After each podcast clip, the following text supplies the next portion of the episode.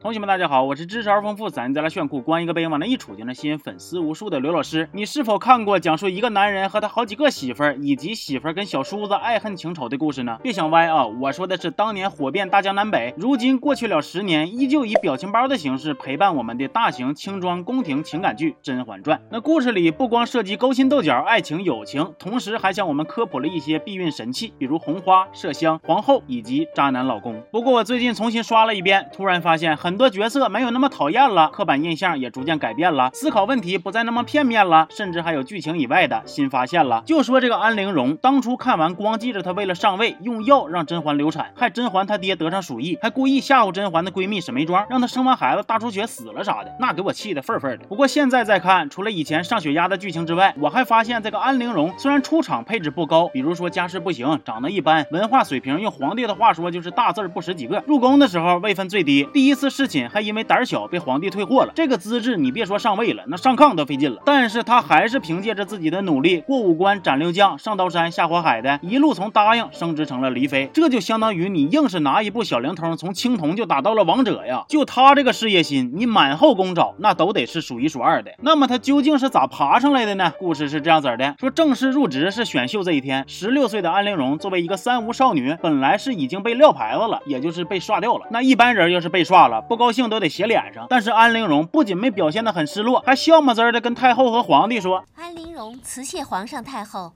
愿皇上太后身体安泰，永享安乐。”旁人被撂了牌子都一脸的不高兴，你倒懂规矩。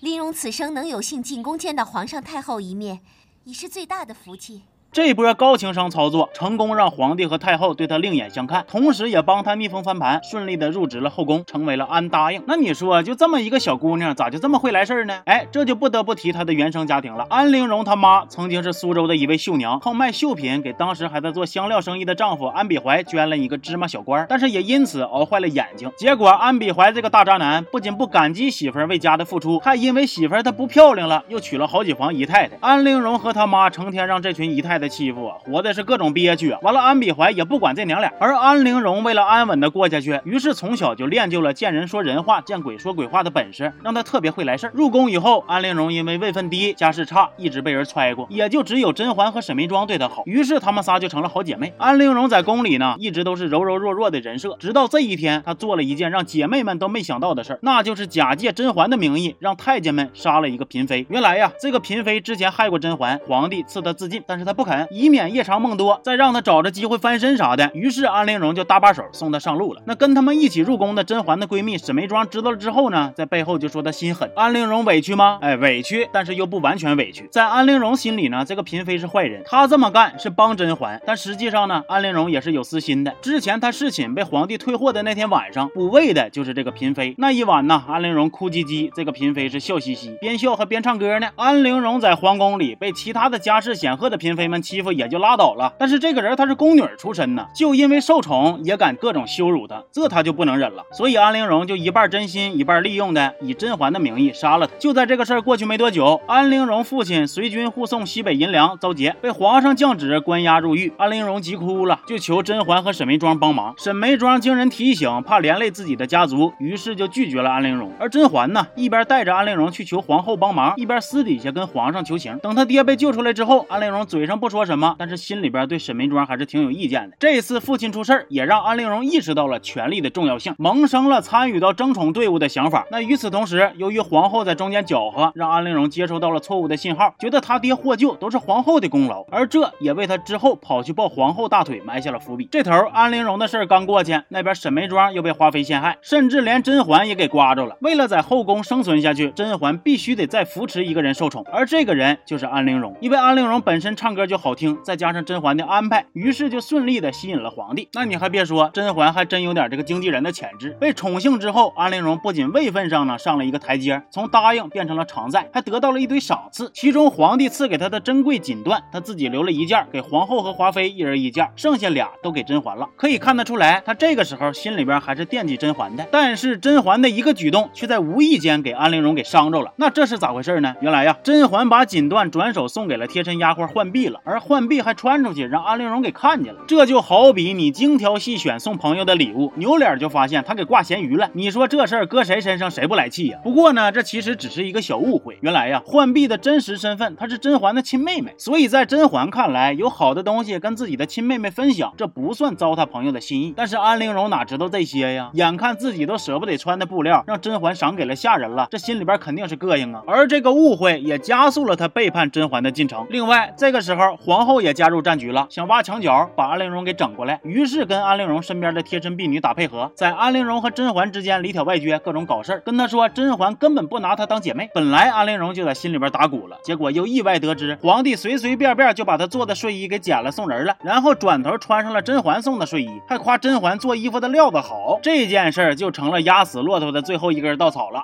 他有好的料子，高兴了便赏我良品。他给皇上做的寝衣，皇上便说他的料子好，穿着舒服。我的便可以随便缴了送人。在安陵容的心里，甄嬛以往对她的那些好，都变为了利用和施舍，就连之前甄嬛帮她受宠也帮出错了。我算是明白了，若不是沈答应施事，他又何尝会帮我？那这个事儿之后呢？安陵容虽然表面上还跟甄嬛是好姐妹，但其实私底下已经加入到了皇后的计划生育小分队了，并且成功向嫔妃们配送剁了吗订单。这安陵容对香料很有研究，算是这方面的高精尖人才了。在得知甄嬛怀孕了之后，安陵容偷摸的给甄嬛下药，最终导致甄嬛流产，后来还顺利栽赃到了嚣张跋扈的华妃头上。而她自己呢，在外装的是人畜无害，其实早就已经走上了绝命毒师之路。之前安陵容虽然得宠一段时间，但是没过多久就被皇帝给冷落了。在甄嬛流产之后，她再次找到机会，用歌声吸引了皇帝，而且这一次比上次唱的还好。为啥呢？因为在后宫其他的妃子听曲看戏的时候，安陵容在偷摸的刻苦练习唱歌啊。这就好比你熬夜打游戏、追剧、看小说的时候，她在学习考证改方案。就这样式的，月底的业绩冠军又不是她，那都算是有黑幕了。那么最终在新的经纪人皇后的帮助之下，安陵容再次出道成功，斩获皇帝 pick，从常在升级成了贵人。那要这么看的话，皇后也是在利用安陵容。那这时候他咋就不像之前那样怀疑甄嬛利用他的时候那么跳脚了呢？第一是之前说过安陵容接收到了错误的信息，觉着皇后贼好使，有啥事都能伸得上手。第二是在安陵容的心里，甄嬛跟他是平等的，那都是一起进宫的，他是接受不了甄嬛压自己一头的。但是咱都知道啊，皇后是啥呀？那是后宫的寄生小天后啊，她能帮你得宠，那还能让你有机会母凭子贵，到时候骑她头上拉屎吗？那必然是不可能啊。所以安陵容每次侍寝之后都得喝药避孕。不过呢，在这里有一个。挺有意思的地方，那就是皇后对每个嫔妃其实都挺一视同仁的，都不让怀孕。避孕手段也是多种多样，比如送人麝香珠串啊，在妃子宫里边埋麝香啊，再或者偷摸给妃子喝点药啊啥的。而对待安陵容，他就比较坦诚了，直接让她喝药。毕竟安陵容作为制香高手，用麝香珠根本就骗不了她。再一个呢，安陵容家里边无权无势的，如果她敢怀孕，就会失去皇后这棵大树。同时，以皇后的手腕，安陵容的孩子肯定也不可能顺利生下来，甚至有可能娘俩被一起送走。倒不如就听话避孕。然后借着皇后的势力一路就往上爬，所以呀，也别光看安陵容对别人下手狠，她对自己那下手也不轻啊。但就是这么又练唱又吃避孕药的安陵容，还是敌不过甄嬛的主角光环。人家搁冰天雪地里边给皇帝表演了一出大变蝴蝶，就再次占领皇帝心中的 C 位了。就这种感觉咋形容呢？就好比你吭哧瘪肚的准备了好几个月的项目，就想在老板面前秀一秀，结果突然窜出来一个同事，拿着前一天边看剧边赶出来的方案，轻轻松松就把你给 PK 掉了。那心理承受能能力差的，这。时候直接撂挑子不干了，那都是有可能的。但是安陵容没有，不仅继续假扮甄嬛的好姐妹，耐心等待时机，而且为了把戏做足，让已经对她产生怀疑的甄嬛相信她，还故意割肉取血给甄嬛做药引，以此来表忠心呢。我记得上一次看见对自己下手这么狠的，那还是哪吒呢。后来甄嬛被关禁闭，安陵容也按照皇后的安排，假装姐妹情深的跟着她，目的其实很简单，就是蹭甄嬛的热度。结果还真让她给蹭着了，不光蹭到了皇帝的宠幸，还蹭到了升职的机会。安陵容又升了，她从安贵人成功升级到了安嫔。紧接着，更大的喜讯又传来了，甄嬛被皇后设计陷害，失宠了。与此同时，甄嬛娘家也出事了，被人坑了。甄嬛她爹被革职收监，家人也都被圈禁了。本来皇帝是不打算把这个事儿告诉甄嬛的，但是安陵容为了让怀孕的甄嬛受惊难产，不仅派人告诉了他家里的情况，还设计让他爹感染鼠疫，差点没命啊。不过最终安陵容还是失败了，甄嬛不仅没死，还生了个闺女。但是好消息是，甄嬛因为对皇帝失望了，所以主动离宫去感业寺修行去了。一般人的话，基本这辈子就回不来了。在甄嬛走后，安陵容又有大动作了。那之前咱不是说过吗？安陵容在制香这一块算是高精尖的人才。这一次，她又整了一个催情的香，开始给皇帝下药，而且效果还挺好。所以说呀，学好数理化，走遍天下都不怕呀。不过你药劲儿再大，那也大不过女主的光环啊。三年之后，甄嬛居然从感业寺杀回来了。这个时候，她已经知道安陵容不是啥好鸟了。而安陵容那头呢，情况也是比较紧张。一方面，甄嬛这次回来，铁定是要收拾她；另一方面，之前费劲巴拉得到的宠幸也都被抢走了。而且不光失宠，安陵容还被别的嫔妃暗戳戳的下毒，把嗓子给毁了。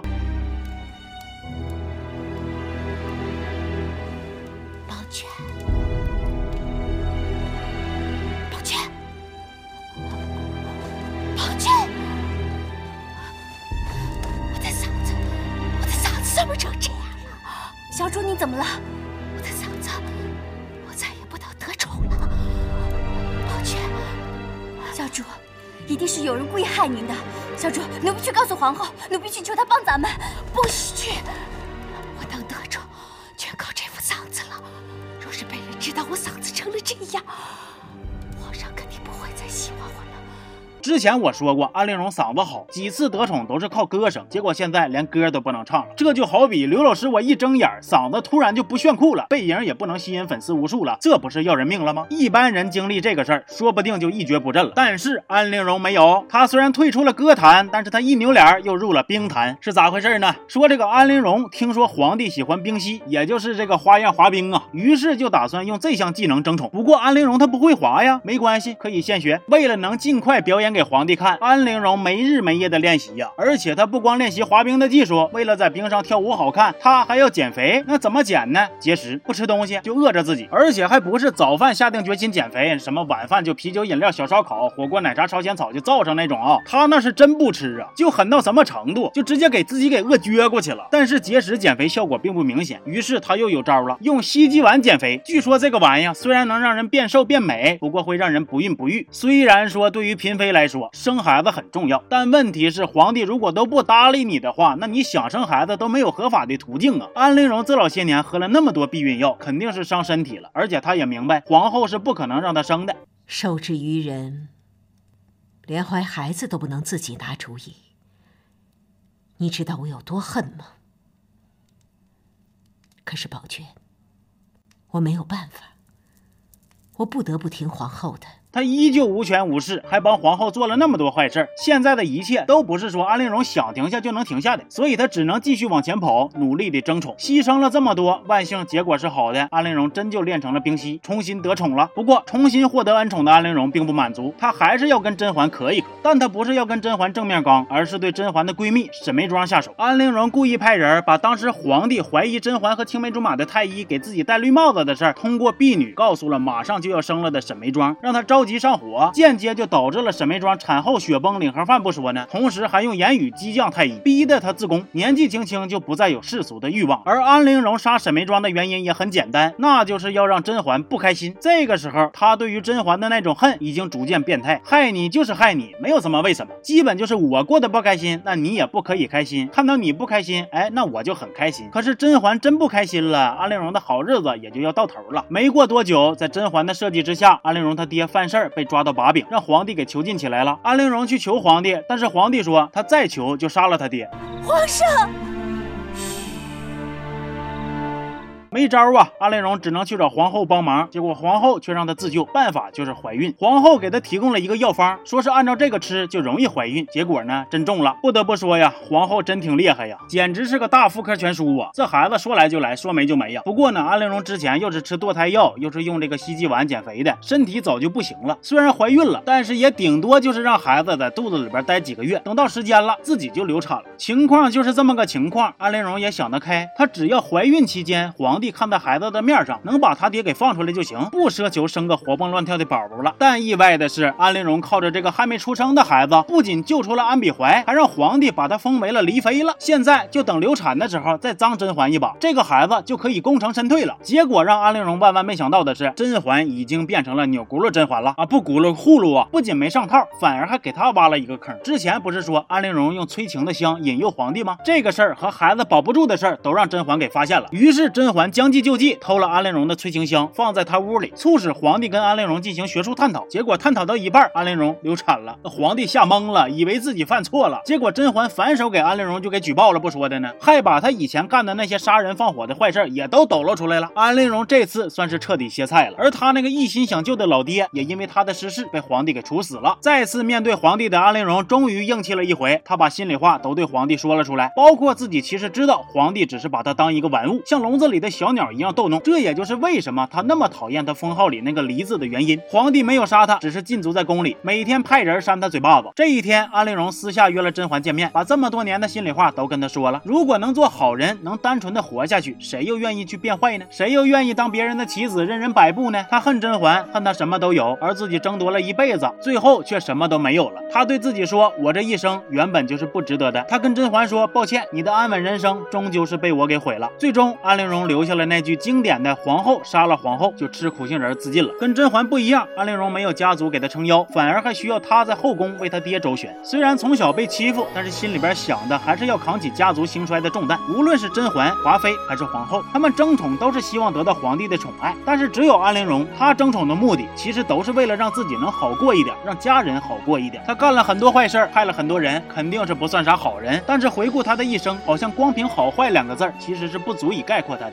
甄嬛那种从小被爹妈捧在手心里长大的孩子不一样，安陵容从小就活得辛苦，一直是在逆境里求生存。原生家庭的不幸导致她多疑自卑，且善于心计。最开始遇到甄嬛的时候，也是当好姐妹处的，导致他们友情破裂的不光是安陵容的自卑和皇后的挑拨，有一些误会也是让他们渐行渐远的原因。比如那匹赏给浣碧的布料，也成了后续安陵容觉得甄嬛瞧不起自己，利用自己，甚至姐妹决裂的导火索。离开甄嬛以后，安陵容投靠皇后，明知道是被利用，还是为她做尽坏事，因为她需要一个靠山。这也跟她原生家庭有关。安陵容小的时候，大部分姨娘都欺负安陵容母女，但只有萧姨娘护着她娘俩。入宫之后，她也极度需要这样一个角色来拖着她。起初，这个角色是甄嬛，安陵容希望她足够强大，但是现实是甄嬛也只是一个小女孩，她做不到无所不能。于是，安陵容又寻找到了新的靠山，那就是皇后。为了依附这座大山，安陵容甚至可以连孩子都不要，而她自己为了争宠，也已经足够努力了。无论是刺绣、制香、唱歌、冰嬉，在皇宫里那都是数一数二的。像安陵容这种绝对的奋斗型人才，除了给皇帝当媳妇会失败，我估计放到社会上投入工作的话，干啥应该都没问题。但就像他想要保全父亲和家族，但是最终父亲被问斩一样，在后宫里他害了那么多人，那么努力的往上爬，最终还是一无所有。安陵容这一辈子没正经为自己活过，唯一一次为自己做主就是死亡。而安陵容对于甄嬛的感情其实也是挺复杂的。以前看的时候只觉得他们是死敌，一个是主角，一个是反派。但是后来再看啊，我就发现其实安陵容前期一直是在跟不同的人争甄嬛的关注，她对皇帝没有动过什么真感情，没有像甄嬛他们那样实打实的表现出爱过皇帝，跟皇帝睡觉完全是业务对接，工作需要。但是对甄嬛她是有过真感情的，起初是跟沈眉庄争，甚至还故意挑拨这姐俩的感情。后来沈眉庄被皇帝关起来之后，又冒出来一个叫纯儿的妃子跟甄嬛要好。安陵容还表示过，纯儿和甄嬛家世相当，所以即使甄嬛先认识的自己，但也跟纯儿玩的更好。甚至有一次在甄嬛开玩笑说纯儿吃的多的时候，安陵容直接酸不拉几的表示：“哎呀，你俩关系真好啊，他每天吃啥你都知道。”哎，就这种直接怼的。所以呀，安陵容对甄嬛那是又喜欢又妒忌，并且还带着点占有欲。这就好像现实里的某些状况，三个人的友谊好像总有那么一个是显得多余的。安陵容感受到了自己的多余，再加上外界的挑拨和性格里的自卑，于是慢慢的就由爱生恨了。其实这一次再看一遍《甄嬛传》，发现不止安陵容是反派的外衣、奋斗咖的内核，其他角色也都暗藏玄机呀。就比如单纯可爱、人畜无害的纯儿，我发现当初甄嬛和安陵容闹掰呀，她可是没少出力呀。再比如那个十全十美、永远活在皇帝心中的白白月光纯元皇后，抢妹妹老公、罚跪害人流产啥的，似乎还有点白切黑的意思。再再比如那个皇帝的媳妇都爱他的果郡王，暖男的外表下藏着的其实是一颗恋爱脑啊！哎呀，反正就太多了。大伙儿要是想看的话呢，就咔咔点赞，行吧？那么这期就先到这儿了，我是刘老师，咱们下期见啊。